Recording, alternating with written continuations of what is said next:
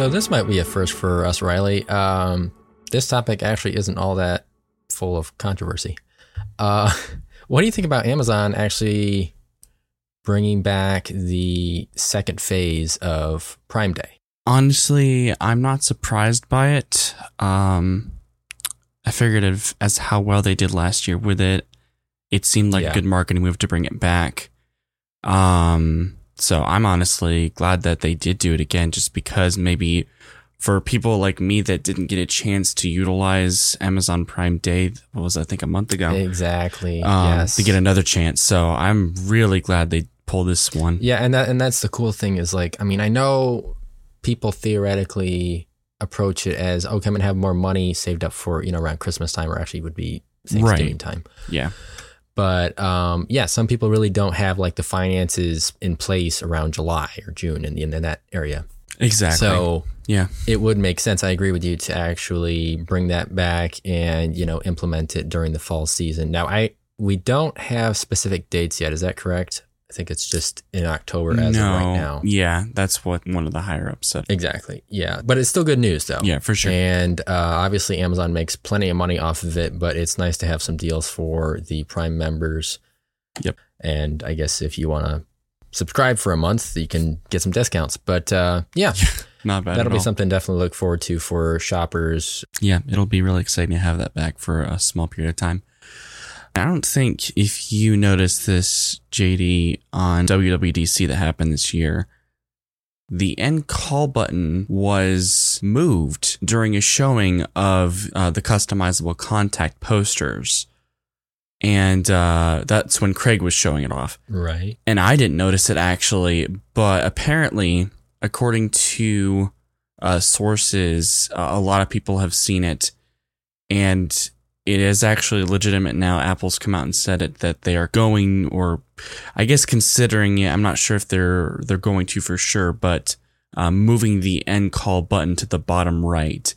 Uh, this reason, which I think is a fair reason, because of what they're doing with the contact posters uh, is because if the end call button was where it is now, it would be right in front of the face uh, of where your contact poster would be. Mm, yeah. So I'm kind of in in the middle of like it's a it's okay, but it's not like the best outcome. Well, to start off with, uh, clearly this is first world problems. Um, yeah. Oh. Oh. Yeah. For the sure. end button is moving. So everyone hang on to your seats because it's going to get, you know, pretty crazy. Um, a lot of people are upset with it. yeah, I'm they are not, pretty but- livid about it. So uh, I think it's just from the actual article we sourced this, it mentioned how, you know, it, it'll be muscle memory and it'll adjust. hmm I kind of have to agree with that to a certain extent. However, um, you kind of have to expect that because if Apple's going to implement some new features and such, uh, there could be some changes. Obviously, we saw this with WatchOS 10, where they changed some of the buttons, and even for me, I'm still getting used to that. My muscle memory isn't there yet, so Yeah. I think it'll take some time. Do I like it? Uh, I don't really think it matters to me necessarily. You No, it's not just really me things either. As long as because uh, the snapshot just showed that it was moved. It didn't actually show that another button was going to be there, right? Yeah, I think it was just uh, switched or not switched. Yeah, it was just moved on the bottom right. Okay, so it's So- not like I'm going to accidentally hit another button. It just means it's going to be an empty space. So, and the fact that it's still red, which thankfully they didn't change the color, uh, I don't really think that will make it too much more difficult to adjust. So, Yeah, I think, in my opinion, maybe maybe you might see this differently. In my opinion, I think this is just being kind of uh, a little bit of an overreaction from people. So, Yeah, I would agree. me, though. I would agree. I, I wasn't exactly upset with this, um, and I don't claim to be. It just is. it's something that was you know controversial from people, and so it Yeah. was worth citing just because if you do notice it, then you know you have to get used to it, and that's one of the Yeah, things. Obviously, exactly. with every update that comes from Apple, if they change a lot of the way that people are wired to use uh, their iPhone, then you know it's going to have to get they're gonna have to get used to it, obviously. And that's true. That you know what you bring up a good point because this is actually pr- very unconventional of Apple because they don't really move away from things that they've been doing for years. I mean, yeah, actually, that's that's true. their unsung trademark. You know, right. So it, it is kind of an odd thing to to have them do that, but at They the hold traditions. yes, at the same time, I, I do like the contact card. You know, having a picture there and such. Yes, So, I did enjoy that um, actually. Yeah, yeah. So I I think people will get over it. I I, I th- think even the article said something about that. Like you know, after a month or two of iOS 17 being there, you know, people are just going to kind of forget it and get used to it. Mhm. So, but uh, actually, with Apple, we uh, wanted to actually jump back for a moment to an old case that was taking place between Apple and Epic, which is actually still going on. hmm And uh, evidently, for now, the court has sided with Apple. It seems as kind of like a temporary move uh, that they will still be implementing that uh, development charge um, with Epic. Well, actually, any developer currently out there. So, um, again, I'm still.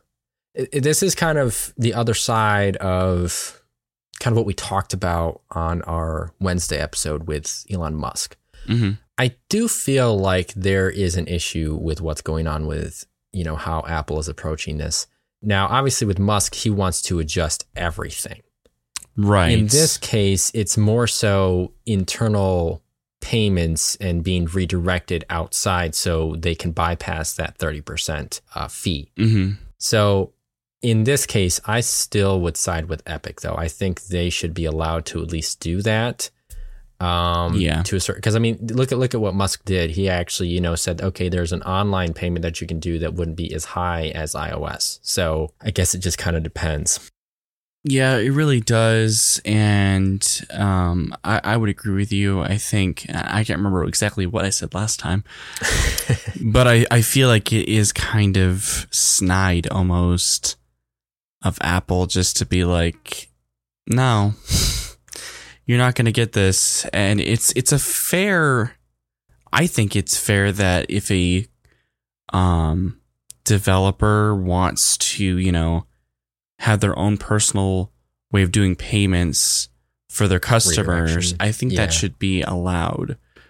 Um, could there be people that might say, well, that takes a lot out of Apple's pay uh, that they, they're supposed to be making off of those apps? And yes, I could see that. But at the same time, if you want people to feel more comfortable with making apps in the future, I feel like this is one thing you're going to have to allow. Otherwise, it's going to be limited, and there's going to be a lot of developers that be like, I don't really think this is worth it, honestly. Yeah, I mean, if there was like an option in the you know payment screen that said support the developer directly, and that would just be the you know notion of Yeah. okay, this is directly going towards Epic, that would work. Mm-hmm. um, or if you just wanted to have like a quick Apple Pay thing going on, then that's fine too. So I just feel like there should be some options available. Um, Agreed. Yeah. obviously, this will be kind of this funky thing where it kind of unfolds, and we still have to wait and see because it does, like I said, look like it's going to be like a temporary hold for right now. But um, Yeah. yeah, We'll obviously update you guys on uh, how that uh, kind of plays out in the next um, year or so, Few months. however however long Yeah. it might be. Um, for sure. listen, we don't like beating a dead horse 10 times in a row, but we just can't help it. Okay. Disney Plus has joined uh, the Netflix mantra, if you will, of password crackdown, and they've also increased their prices as well, but we'll get to that in a moment. Um, so the, the CEO said it's not going to be right now, but in about 2025, they're going to make sure that this whole, you know, family sharing subscription with Disney is sorted out and that there won't be, it won't be happening at all. Obviously, people are up in arms. I don't blame them. Yeah. Um, and it's I have the basically the same thoughts as I do with Netflix. I mean, th- this has always been a thing where you have your own account and you should be able to share it. And maybe I think there should be some limitations. I'm not against that. You know, sharing it with like ten people that's gonna cut a lot of pay from Yeah. the the company. But you know, two or three people, I think that's fair.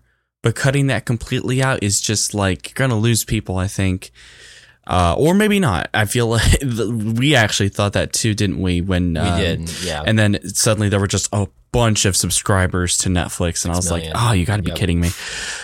But yeah, I, I'm sure you have similar thoughts on this, but I do. Um, I mean, when you think about it, and any really streaming platform out there, you know, you only have a set amount of users on that one account. mhm. So in theory, you really can't share it with so many people unless you would like, you really don't care, you know, all the continue watching craziness that's going to go on. But yeah, I have the Disney Plus uh, bundle, or I guess the trio bundle with ESPN, Hulu, and Disney Plus, and I share that with our parents, and that's virtually about it. So I kind of agree with your point. Like, I feel like there's maybe like one or two people that you can share it with in addition to your own usage. Um, and if you want to like crack down on like how many IP addresses can be used at once, then that's one thing. But to actually go about it like Netflix is doing, that's really frustrating. And the fact that, which I know you, you hinted towards it, the fact that they're raising their prices legitimately makes me want to cancel my subscription. Because for me, it's going to be well over well, it's going to be over $26 when it's all said and done after taxes and such. And I'm just like, that is an absolute insane amount of money to be spending on streaming services. That's like Apple One almost. Exactly. Yeah. with those, um, uh, like you were mentioning, with those prices, the trio premium, the Disney and Hulu with no ads, plus ESPN, that's the one that you got, right? Yes, I have the trio, trio premium with no ads. Yep. Okay. So, yeah, that is from, it was 20, now it's 25. But obviously, with tax, that'll be like 26, like you were saying. Yep. Disney without ads went from ten ninety nine to thirteen ninety nine, so that's a three dollar increase there. The Hulu without ads went from fourteen ninety nine to seventeen ninety nine, so there's another three dollars. And I think all the ones that do have ads haven't changed. Is that right? yes, the all all the ones Okay. with ads have had no change. Um, as far as I'm aware, oh no, ESPN with ads, which I think is normal, uh, went up a dollar.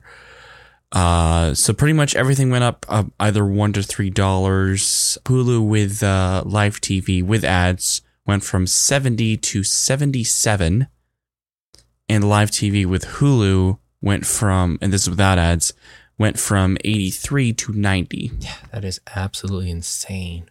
Exactly. And you have to imagine as well, if it was just this that you have, it may not be a huge issue, but if you have multiple streaming services and they've added like a lot of extra onto the plan in terms of like uh, increasing the rates, that's a lot each month. So far, so like, like let's say you have Disney, you have Netflix, and then what, what's another one that just increased recently? Spotify. Um, that's not exactly video streaming; it's still a streaming service. Right. Yep. Sure. Uh, it's like uh two dollars, I think, was the increase, and then you know Hulu or and the ESPN will say you get the bundle. That's three, and then Netflix I think was two or three. So all in all, that's like eight bucks extra each month if you're spending on all of those, and that's not even including any other streaming services that you might have. Exactly. Um, it adds up at the end of the month. A lot of that does, and it's just, I get it. Obviously, inflation and all that kind of stuff, but like, I, I feel like this is just adding way too much. Yeah, I mean that's a really good point because I know that people who are listening are probably thinking, "Well, I don't really know anybody or even use more than one streaming service myself." That may be true, but believe me, I do know people that have more than one streaming service. I myself have more than one streaming service. Yeah, me so too. So it is absolutely crazy to think about all the inflation that's going across multiple streaming platforms, both video and audio. Uh, and oh, at the end of the month, you're like, what the heck am I paying for? And I really don't think I can keep on doing this. hmm Yeah, So I really, that's a really good point right there. And and on top of that, you add all the password crackdown sharing thing that's going on, and eventually we expect that to you know transition over to more and more streaming services. It's just becoming way too chaotic. it is. And like I said, this realistically makes me think, okay, I'm about ready to just cancel the whole entire thing because I cannot keep on doing this. It's absolute madness. So, um, obviously, I'll probably reevaluate my budget and everything like that for the month or for each month and kind of see where that lands. But um, you know, and that's the thing. It, you, actually made this really good point, which is going to make me really hungry. but you know, we were, we were we go to Taco Bell every once in a while and just kind of look that. at some of the options they have. you know, there you go, and you know some of the add-ons, and you kind of think, okay, ninety nine cents here, a dollar fifty here, seventy nine yeah. there, and eventually it starts to add up, and every time you go to the restaurant, you get all those add-ons or requests. And it kind of does put a dent in your you know your budget and you know your bank account. So you you transition that over to streaming and it's pretty much the same thing. If you're not paying attention you can easily you know spend more than you're making and it becomes detrimental. So yeah 100% agree with you right there. It's just i honestly have no really other thoughts about it just well, I mean, it, that's the thing is because we've already gone through this at so length, many times, and now uh, once again another streaming service is joining in on the madness, and it's just like, what else can you possibly say? So we did truly try to keep our thoughts to a minimum, just because we know this is nothing new. But uh, I guess the good side is, is even though the prices are increasing right now, like you were saying, and like we've seen from from the CEO, uh, this is not expected to happen right away. It should be sometime around 2025, at least from what we expect. So, yeah, the the password sharing is the prices will actually start. I think on October 2nd. Okay. Yep. I think that yeah, that's that's what that's what it said was October. Yeah. So, yeah. But uh, zoom zoom, moving right along, we are going to transition over to some cars. This one is actually Mazda. So, for those who don't own a Mazda, most of their models if not all of them, depending on what model year you have, especially the newer ones, don't actually have touchscreen functionality, uh, especially when you're, you know, moving the car. When it's in park, you can use the touchscreen, but after that, it switches over to the command knob, I believe is what they call it. Yeah. So the, I know it sounds stupid. It is. The 2024 uh, Mazda CX5 is actually expected to get touchscreen functionality with smartphone integration. And actually, to clarify that, they already have smartphone integration. It's just you can actually use smartphone integration with the touchscreen while you're driving, at least is what, what's been indicated here. I found this crazy because I feel like this should have already been a thing. Yeah. but I understand where Mazda's coming from. It's supposed to help with less distractions. And That's I actually sp- I actually spoke with a car sales woman uh, that I know from New York, and she even said that you know I I use the command knob and it's not that crazy, and I prefer it that way.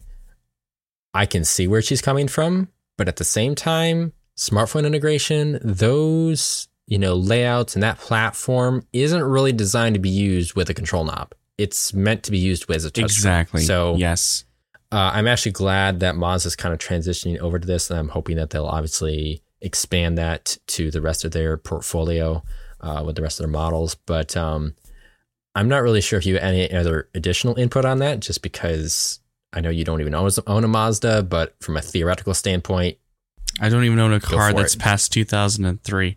Um, there you go. Yeah, I it's it's like having a, if nothing phone came out with a phone that didn't have Bluetooth on it just yet. it's and, and again I understand I agree with you right there, but you also have to understand that these displays like CarPlay and Android Auto don't have a whole lot of apps that are meant to be distracting anyway. Like what there's maps, exactly, music, Texting, calendar, voice activation. Yeah, yeah, that's pretty much it. And drivers should be responsible in not you know, touching it all the time, messing with it while they're driving. Um, and I'm sure Apple already has, uh, you know, regulations and stuff like that. Uh, you know, terms of agreements, auto Android, Android as well. I'm sure protective policies for themselves. Yep. Exactly. Yeah. So all that's in place, and you know, you uh, reap what you sow. You, if you make a bad decision, then you pay the consequences. But yeah, I, I think it's it is weird that a car company finally comes out with a touchscreen. Like when did when did touchscreen come out for a car? Like 2014, 2015, something like that. Uh, let's see. Well, I have a 2013 Camry, so I think I definitely know at least uh, the 2012 Camry had it. I'm sure probably luxury cars had them around the 2000s era. Mm-hmm. Yeah. It's hard to say, but I mean, they, yeah, the the whole point is, is they've been around for a while. So the fact that Exactly. you know Mazda's kind of getting on the kick and saying, okay, let's actually give some touchscreen to our users while they're driving, at least with you know CarPlay and Android Auto, hmm that works. Uh, if you want to get outside the system and go into the actual car settings, then that's still on the control knob. Exactly. But we have some more crazy news from uh, car manufacturers. Is that not correct? Yeah, this again has to do with the Android Auto, um, but this time it is not. Uh, we we've actually discussed this before uh, to a certain length. correct. Yes, we have. The Cadillac Escalade IQ is not going to have Android Auto, like we've mentioned, and this car is one hundred thirty thousand dollars. So it's it is a luxury Yeah. car, and it's got all the bells and whistles stuff. I think JD, you uh, watched a video on the certain specs, the interior, the outside, and everything like that. I hadn't actually watched that yet. Yes. And uh, from what you've said, it's like amazing, and it looks looks really cool. Runs amazingly. Runs really well. All the good stuff. And this thing does not have Android Auto. Uh, for those of you who don't know, the entire idea behind this that GM wanted to do was basically have their own personal, um, sort of subscription based type thing. Uh, that store, way, yeah. yeah. So that way, pe- that way they wouldn't have to constantly pay for that themselves. So instead, they're like, "You do it." Uh, to put it into uh, words from Sebastian Maniscalco. Yeah. and it's I, I I thought about this. I was like, you know, people can afford that if they're paying a hundred thirty thousand dollar car, but at the same time, and I think you mentioned this, it's annoying that you have to do that when it should already just be like a car that's like fifteen thousand dollars already has Android Auto in it. Why do I have to pay another hundred thirty three dollars Yeah. a month just to have that in there? I think it's ridiculous. I think it's a slap in the face towards the uh you know the buyer. But Yeah, and I think the other key thing to remember is that even though this is like a luxury model, uh, GM has to keep in mind that, you know, like you were saying, there's going to be some other models out there that are like, well, maybe not 15,000, but maybe, you know, 40, 50, yes, 60,000 that are going to appeal to more of the general public. Right. So they're not going to be able to pay that monthly subscription, and it's kind of it, it's a it's a major turnoff. And I, I get the whole entire idea behind you know you want to create your own platform for developers to you know pay you and have that Apple fee, but I just don't feel like that's the right way to go about it. And so there, there's a lot of different angles that you could come at this. You know, whether GM is trying to save money from having to pay you know Google or Apple for the use of Android Auto or CarPlay to trying to create their own you know in-service platform. It's just I don't even understand Yeah. why they would think that this would be appealing to consumers. So you kind of, I'm kind of looking at this from a a mainstream perspective. Uh, because, like you had a good point, you know, if if you can afford to pay one hundred thirty thousand dollars for an Escalade, then yeah, you probably don't really care about a monthly subscription. But again, like I said, it's it goes back to people who aren't that well off, I guess. So Yeah, exactly. It just feels like it should be something. It, it's like you're almost being taxed for being rich. Right, and then the main, it- you know what it reminds me of? It actually reminds me of. Uh, we're originally from New York, so the Yeah. whole entire thing is that the taxes are so high in New York because of all that stuff that goes down in like New York City and that region, Mhm. and so the upstate people have to pay that exact same tax because of that craziness. So Yes. the luxury people probably can afford it, but the average people can't. So it's really totally haywire and unbalanced. And you're not even getting a good deal out of it for being taxed for being rich. You're getting, you're not getting Exactly. auto. It's like So right this is something i'm used and and just to clarify here for our listeners i understand that for some people smartphone integration isn't the you know bee's knees but we actually did on the article we read this from they actually had a poll on there yes, and even Yep. though not a whole lot of people did vote i think it was like maybe around 2 250 which is pretty low so you might get like a specific demographic in that but um 87% said they would not buy a vehicle if it didn't have smartphone integration or specifically Android Auto. So, I mean, you can tell there's definitely a good number of people that are like, no, this actually matters to me. So, yes, 100 percent agree there. Uh, but on that point, we'll move on to actually YouTube. So a different platform there there for you. Mhm. Uh, I evidently they're going to roll out this. I don't know, Riley. Would you actually call this a feature or Yes. more of a, I wouldn't a say. limitation? I guess it depends on how you look at it. I suppose. Yeah, I wouldn't say it's like a main feature. I'd say it's like an added uh, minor one. Uh, so Well, well, evidently, this is supposed to be coming in, you know, future weeks or potentially months, although some people are actually already seeing it. But if you disable your history on your YouTube account and there's not enough um, videos in the past that you've watched, YouTube is basically going to not recommend any videos to you. hmm yeah, I, I, I, I kind of see where you, you Google, blah. I kind of see where Google is coming from because they're like, well, some people don't like recommendations. Okay, that's fine, but do I have to enable history to do that? Because all this time you guys have been making recommendations, and I've there's been times when I've had my history turned off. So, or I've I've started new ones and I've had my history turned off as well, and you guys have still given me recommendations without me having had that enabled. So I really Yeah. don't quite get that part. Um, I get. I, I kind of wish there was just a simple switch that said, "Do I want recommendations or no?" and just leave the history out of it.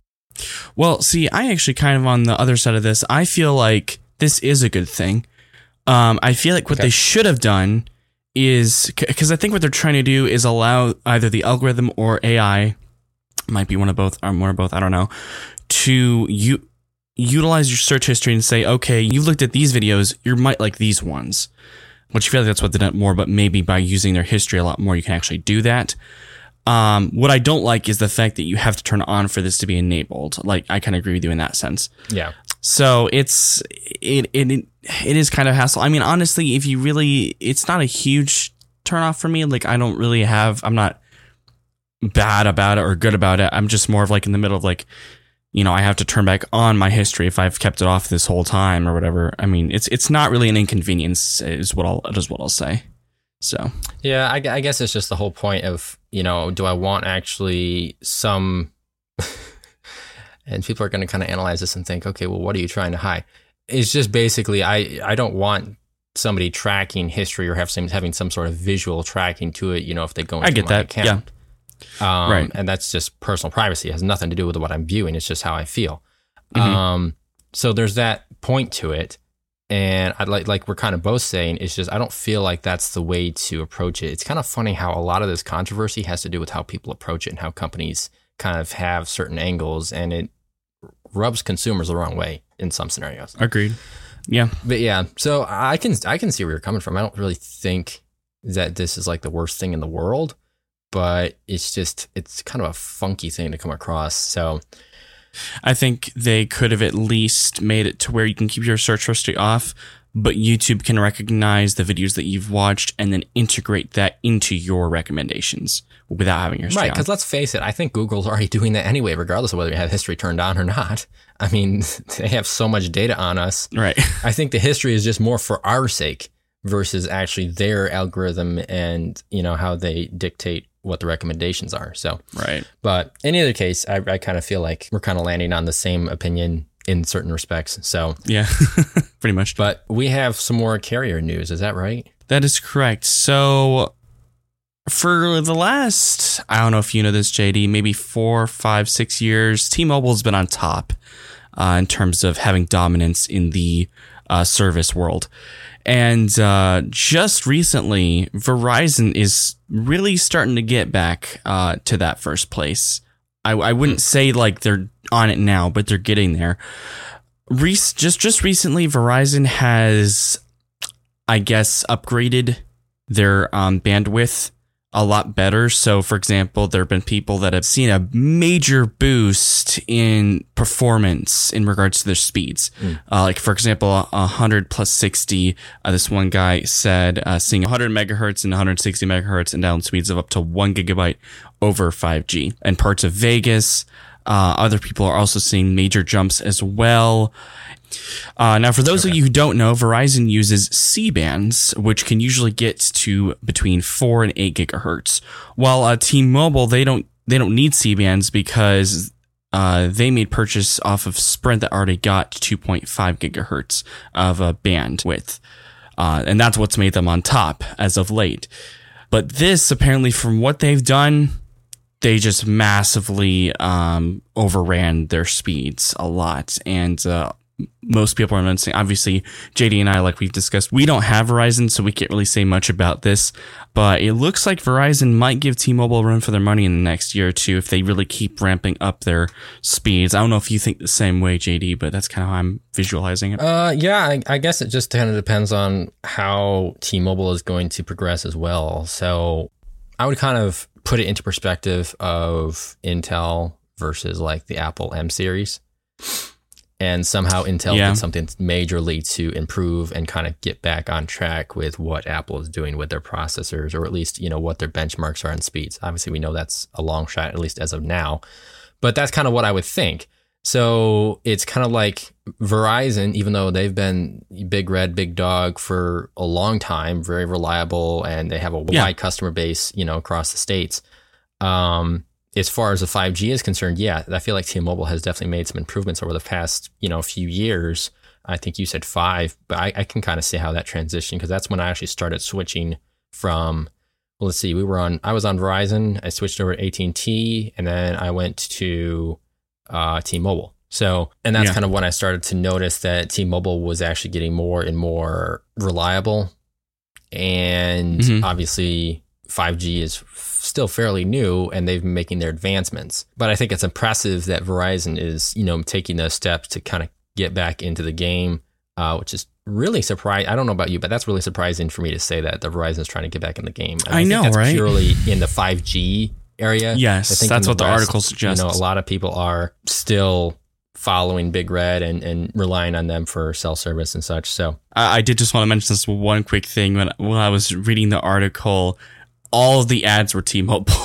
Oh, that would probably make sense because uh, I'm sure the ads are probably uh, an algorithm towards your viewing. So since you are a T-Mobile customer, yeah, yeah, I, I figured it's that much. It's just still kind of ironic.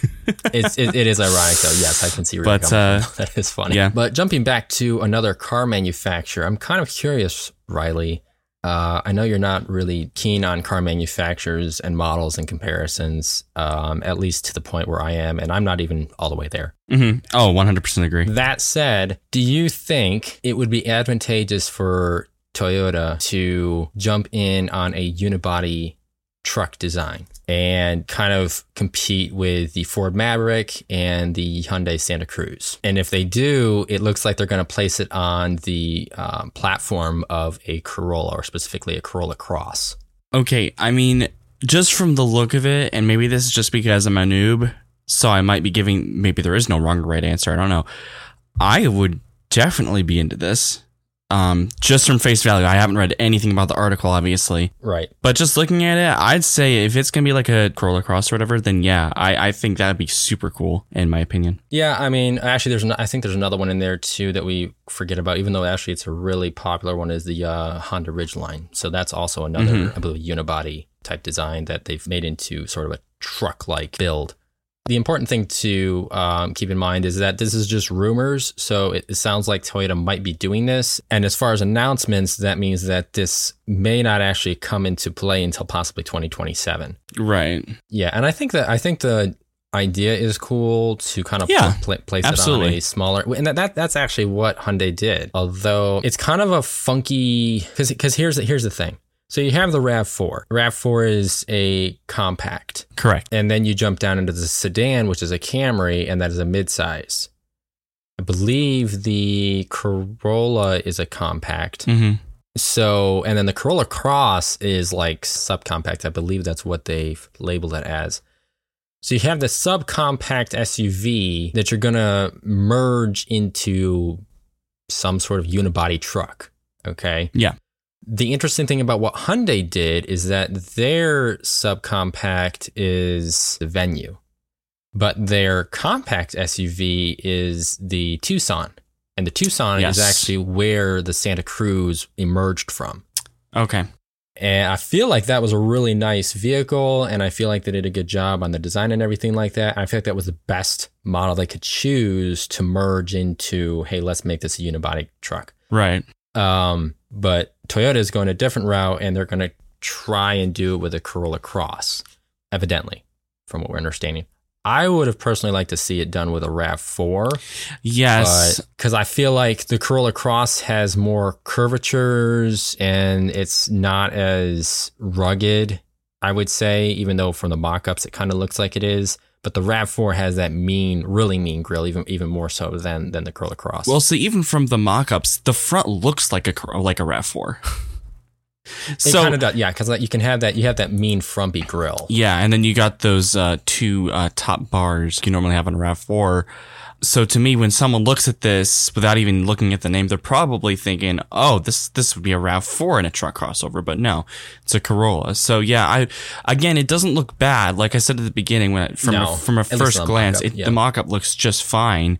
Um, but now that you mention it, yeah, I, I do think a RAV4 would actually match a lot better uh, in terms of look, style. Yeah, I um, think it has more grit to it, which I don't think you can technically say that about the Tucson. The Tucson is just very futuristic. I love the Tucson, at least the design of it. Yeah. Um, Ford Maverick, I mean, that, that just has the basic Ford design, so I can't really say anything negative or positive about it. So, yeah. as far as unibody trucks, the downside is is as you can tell, the bed is not that big because it is on a smaller, you know, platform. And JD and I went lot crawling recently, and uh, we came across a truck that actually had a very short bed, but looked like a modern car. Was that the last one where we're looking at those EVs that you really yes, yes, it was one of those. Okay, so that was the Santa Cruz. Oh, okay, okay. There we go. Yeah, Yep. that bed is actually short, kind of like this one. It is very short. Yeah, because you uh, you actually that's right. You opened up the tonneau I cover did. in the back, Yep, right? I did. Yep. Yes. Okay. So yeah, that that's the Santa Cruz, and like I said, that's a really cool vehicle, and I like it, and it's got the second row and everything like that. Obviously, the interior numbers are a little bit smaller because they had to make room for the bed,